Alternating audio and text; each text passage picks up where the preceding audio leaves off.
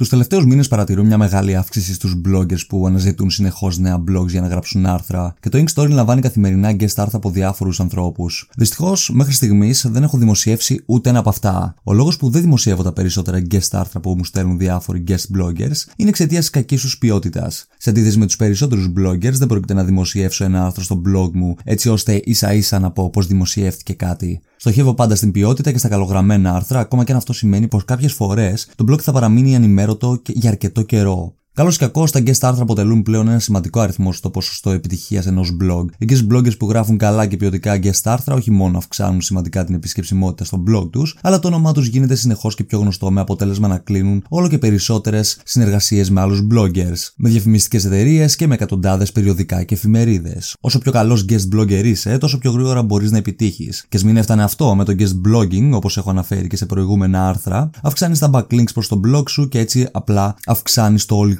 SEO score. Αλλά ταυτόχρονα φροντίζεις πως ακόμα και μελλοντικά το blog σου θα έχει αρκετά backlinks για να μείνει συνεχώς στις πρώτες θέσεις των αποτελεσμάτων. Για να μπορέσεις όμως να γίνεις καλός guest blogger και για να μπορέσεις να ανταγωνιστείς στους υπόλοιπους guest bloggers γράφοντας ποιοτικά και μοναδικά άρθρα, θα πρέπει πρώτα να μάθεις ποια είναι τα κυριότερα λάθη που πρέπει να αποφύγεις. Εν τέλει, δεν θέλεις να δει ο κόσμος και οι εταιρείες εκεί έξω ένα κακογραμμένο ή μη επαγγελματικό περιεχόμενό σου, αλλά κάτι που αξίζει τόσο πολύ που να τους κινήσει το ενδιαφέρον ώστε να σε ψάξουν περισσότερο. Οπότε στο σημερινό επεισόδιο θα συζητήσουμε για όλα τα λάθη που κάνουν οι περισσότεροι guest bloggers και αυτό είναι που τους κρατάει ουσιαστικά πίσω από το να γίνουν πιο γνωστοί και να φέρουν κίνηση και κόσμο στο blog τους. Αρχικά, το πρώτο πρόβλημα είναι πως δεν μελετάς τον blog τη θεματολογία προτού γράψεις ένα guest άρθρο σε αυτό. Προτού γράψεις ένα guest άρθρο, το πρώτο πράγμα που πρέπει να κάνεις είναι να μελετήσεις τον blog στο οποίο θα δημοσιεύσεις αυτό το άρθρο. Είναι πολύ σημαντικό το άρθρο που θα δημοσιεύσεις να μπορεί να συνδυαστεί με τα υπόλοιπα άρθρα του blog και να συνυπάρχει αρμονικά χωρίς να χαλάει τον σχεδιασμό ή τη θεματολογία. Αυτό φυσικά δεν σημαίνει πως το άρθρο πρέπει να είναι το ίδιο με όλα τα υπόλοιπα, ίσα ίσα το αντίθετο. Θα πρέπει να γραφτεί με τη δική σου φωνή και να συνδυάζεται με τις δικές σου θεματολογίες αλλά και τις θεματολογίες αυτού του blog που πας να γράψεις. Παρ' όλα αυτά, δεν μπορείς να γράψεις ένα άρθρο για μόδα σε ένα travel blog, ούτε ένα άρθρο για ταξίδια σε ένα fashion blog. Αν οι συντάκτες αυτού του blog γράφουν με συγκεκριμένο τρόπο, παρέχοντας συγκεκριμένες πληροφορίες και μορφοποιούν τα άρθρα τους με συγκεκριμένο τρόπο, τότε θα χρειαστεί να κάνεις και εσύ το ίδιο. Με αυτόν τον τρόπο, όχι μόνο θα δείξεις πως έχεις μελετήσει τον blog προτού γράψεις αυτό, αλλά ταυτόχρονα παρουσιάζεις και κάτι καινούριο με τον δικό σου μοναδικό τρόπο και τη δική σου μοναδική φωνή. Το επόμενο πρόβλημα είναι πως δεν γράφεις μεγάλα και βελτιστοποιημένα άρθρα. Το ότι γράφεις ένα άρθρο εντελώς δωρεάν για ένα blog, αυτό δεν σημαίνει πως το άρθρο δεν θα είναι σωστά βελτιστοποιημένο για τις μηχανές αναζήτησης και ούτε πως θα είναι αρκετά μικρό για να το τελειώσεις πιο γρήγορα. Αν θες να παρουσιάσεις τη δουλειά σου σε αρκετό κόσμο, τότε πρέπει να φροντίσεις πως το κάνεις σωστά. Εκτός από τις βασικές τεχνικές που παρέχει το Yoast SEO, τις οποίες προφανώς και θα πρέπει να ακολουθείς κατά γράμμα, πρέπει επίσης να γράφεις όσο το δυνατό πιο μεγάλα guest άρθρα γίνεται. Αρχικά, όταν ένα άρθρο είναι πάνω από 1500 με 2000 λέξεις, τόσο πιο μεγάλο είναι και το ποσοστό του για να φτάσει στην πρώτη θέση στα αποτελέσματα αναζήτησης. Δεύτερον, όσο πιο μεγάλο είναι ένα άρθρο, τόσο πιο πολλές πληροφορίες παρέχεις μέσα από αυτό και τόσο πιο πολλές επιλογές έχεις για να το μορφοποιήσεις σωστά. Αν θες να το πας στο επόμενο επίπεδο, μπορείς να βάλεις επίσης μέσα στο άρθρο και μερικά click to tweet widgets για να αυξήσεις το engagement, να ζητήσεις από τους αναγνώστες να σχολιάσουν το άρθρο, αυξάνει και αυτό περισσότερο το engagement, καθώς επίσης και να προσθέσεις και εσωτερικά και εξωτερικά backlinks για να αυξήσεις αυτό το SEO score του άρθρου.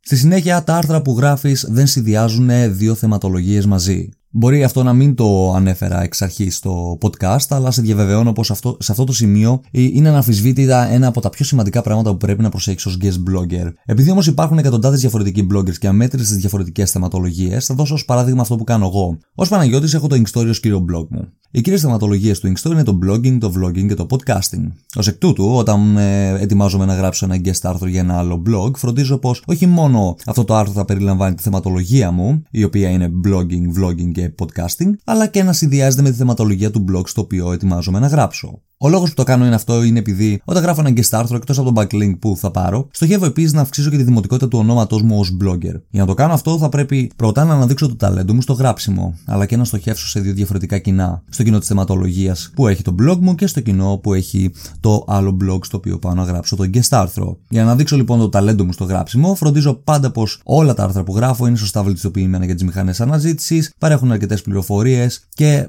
παρέχουν μία λύση σε κάποιο πρόβλημα. Για να αυξήσω τη δημοτικότητα του ονόματός μου και να πάρω ακόμα περισσότερο κόσμο στο blog μου, θα χρειαστώ να στοχεύω πάντα σε άτομα, και το κάνω δηλαδή, στοχεύω πάντα σε άτομα τα οποία ενδιαφέρονται για τη θεματολογία για την οποία γράφω.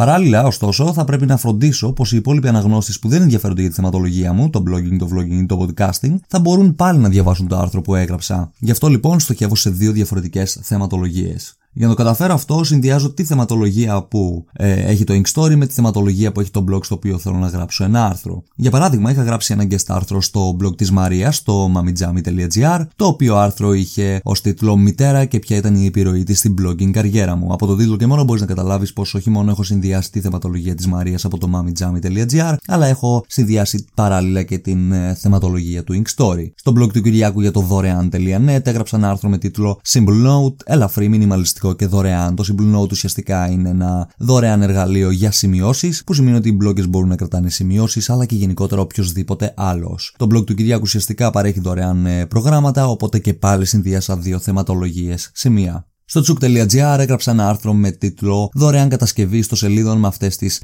Squarespace εναλλακτικές». Ουσιαστικά αυτό που έκανα ήταν να δώσω μερικές CMS πλατφόρμες σε διάφορους bloggers ώστε να μπορούν να φτιάξουν ένα blog γρήγορα και εύκολα ή για έναν απλό χρήστη να μπορεί να φτιάξει μια ιστοσελίδα για την επιχείρησή του εύκολα και γρήγορα. Και στο Onlineshopping.gr έγραψα ένα άρθρο με τίτλο «Πώς να αποφεύγεις απάτες στις online αγορές». Τώρα πώς μπορείς να καταλάβεις το Onlineshopping.gr, το άρθρο δεν συνδυάζει και τις δύο θεματολογίες μαζί, αλλά εκεί στοχεύσα αποκλειστικά και μόνο για το backlink. Όπως μπορείς να καταλάβεις από τα παραπάνω παραδείγματα που σου έδωσα, κάθε guest άρθρο που έγραψα φρόντισα να στοχεύσω και στη θεματολογία του Ink Story αλλά και στη θεματολογία του blog για το οποίο έγραφα. Αν και δεν γίνεται πάντα να συνδυάζεις δύο διαφορετικές θεματολογίες, μπορείς σίγουρα να επιλέξεις μία η οποία θα δώσεις στον αναγνώστη μια πρώτη εντύπωση για τη θεματολογία που γράφεις και τι αρθρογράφος είσαι γενικά. Επόμενα, ο λάθος είναι πως δεν σιγουρεύεσαι πως ο σύνδεσμός προς τον blog σου είναι DoFollow. Όταν κάνεις τόση πολλή δουλειά για να γράψεις ένα guest άρθρο, επενδύοντας ώρες γραψίματος και αναζήτησης και ακολουθώντας όλα τα απαραίτητα βήματα ώστε το άρθρο να είναι ιδανικό για το συγκεκριμένο blog, το τελευταίο που θέλεις είναι ο σύνδεσμος που θα μπει στο blog του να είναι NoFollow.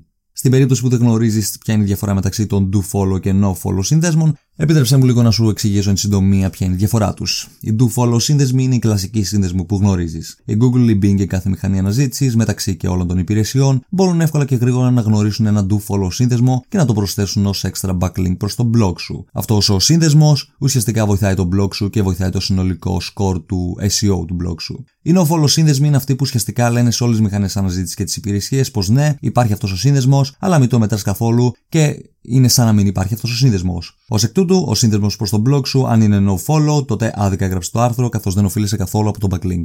Η ειρωνία με τους DoFollow και NoFollow συνδέσμους είναι πως αν ένα blog έχει μόνο NoFollow εξωτερικούς συνδέσμους, αυτό σημαίνει πως δεν έχει καλό SEO.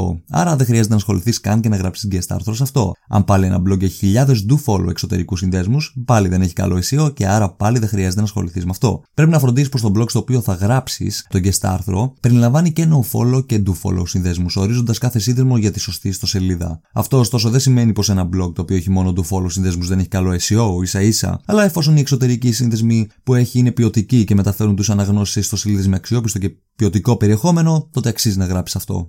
Εν τέλει, αυτό που έχει πραγματικά μεγάλη σημασία είναι πως ο σύνδεσμος προς το blog σου είναι DoFollow και όχι NoFollow. Εναλλακτικά, δεν υπάρχει λόγος να γράψεις καν το guest άρθρο σε αυτό το blog. Το επόμενο λάθος είναι πως δεν χρησιμοποιείς stock φωτογραφίες. Οι επαγγελματίες guest bloggers φροντίζουν πως κάθε φωτογραφία που ανεβάζουν στα guest άρθρα τους είναι σωστά επιλεγμένη και είναι δικιά τους. Αλλά επειδή δεν έχουμε όλο το διαθέσιμο χρόνο να γίνουμε experts στην επεξεργασία φωτογραφιών και στη δημιουργία illustrations, το λιγότερο που μπορούμε να κάνουμε είναι να χρησιμοποιήσουμε μερικές καλές δωρεάν stock φωτογραφίες. Οι stock φωτογραφίες όχι μόνο θα αυξήσουν τη μορφοποίηση των άρθρων σου, αλλά ταυτόχρονα θα φροντίσεις πως ο κάτοχος του blog δεν θα αντιμετωπίσει ποτέ νομικά προβλήματα από απροσεξία σου με χρήση φωτογραφιών για τις οποίες δεν έχεις πνευματικά δικαιώματα. Στο κατάλογο του Ink Story θα βρεις μια λίστα με τις καλύτερες ιστοσελίδες που παρέχουν δωρεάν stock φωτογραφίες υψηλής ανάλυσης, αλλά θα σου πρότεινα κυρίως να κοιτάξεις για δωρεάν φωτογραφίες στο unsplash.com και στο pixabay.com. Γενικότερα, το να θεωρείς ένας από τους καλύτερους guest blogger και να παρουσιάζεις πάντα σοβαρή και ποιοτική δουλειά σε άλλα blogs απαιτεί ώρες δουλειάς, υπομονής, επιμονής και δημιουργικότητας. Για να ασχολείσαι όμως με το guest blogging σημαίνει πως δεν θέλεις απλά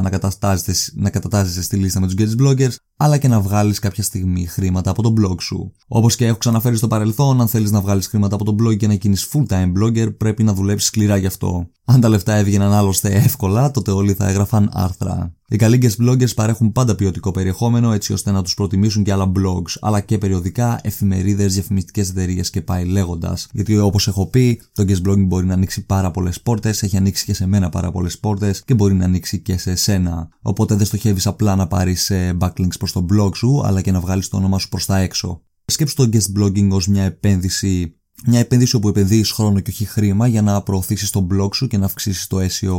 Με άλλα λόγια, όσο πιο καλή δουλειά κάνεις, τόσο πιο πολλά backlinks θα πάρεις, από τόσο καλύτερα blogs σε τόσο πιο μεγάλα blogs θα ξεκινήσεις να γράφεις και πάει λέγοντας. Επίσης, αν γράψεις αρκετά guest άρθρα σε άλλα blogs, μπορείς μετά να στέλνεις σε μεγάλες ιστοσελίδες και εφημερίδες ή περιοδικά, να τους στέλνεις μηνύματα και να τους στέλνεις μια λίστα με όλα τα blogs τα οποία έχεις γράψει guest άρθρα, παρουσιάζοντας όλα τα άρθρα που έχεις γράψει. Αν η δουλειά που έχεις κάνει σε όλα αυτά τα άρθρα, σε όλα αυτά τα guest άρθρα είναι πολύ καλή, αυτό σημαίνει πως θα σε προτιμήσουν και αυτοί, άρα θα έχεις την ευκαιρία να γράψεις σε μεγάλες ιστοσελίδες οι οποίες έχουν πάρα πολύ κόσμο και πάρα πολλοί κόσμος θα δει το όνομά σου και πάρα πολλοί κόσμος θα κάνει κλικ και θα μπει στο blog σου. Θα χαρώ επίσης να ακούσω αν εσύ έχεις ασχοληθεί με το guest blogging, αν έχεις δει διαφορά στο blog σου, ποια από τα λάθη που έχω αναφέρει έχεις κάνει και τι πιστεύεις γενικότερα για το guest blogging. Γενικότερα, επιτρέπεις εσύ στους bloggers να ανεβάζουν guest άρθρα στο blog σου και αν για ποιο λόγο το κάνεις και αν όχι πάλι για ποιο λόγο το κάνεις. Έχει τύχει να απορρίψεις άρθρα που σου έχουν στείλει άλλοι bloggers. Όπως και εγώ για παράδειγμα, έχω απορρίψει πάρα πολλά άρθρα και το κάνω αυτό για να κρατήσω προφανώς την καλύτερη ποιότητα του blog μου. Θα χαρώ λοιπόν να ακούσω τις απόψεις σου πάνω στο θέμα. Μπορείς να αφήσεις το σχόλιο σου στο άρθρο που έχω γράψει στο Ink Story με τίτλο «Οι guest bloggers και τα λάθη που κάνουνε». Και μέχρι το επόμενο podcast επεισόδιο, καλή συνέχεια σε όλους και keep blogging.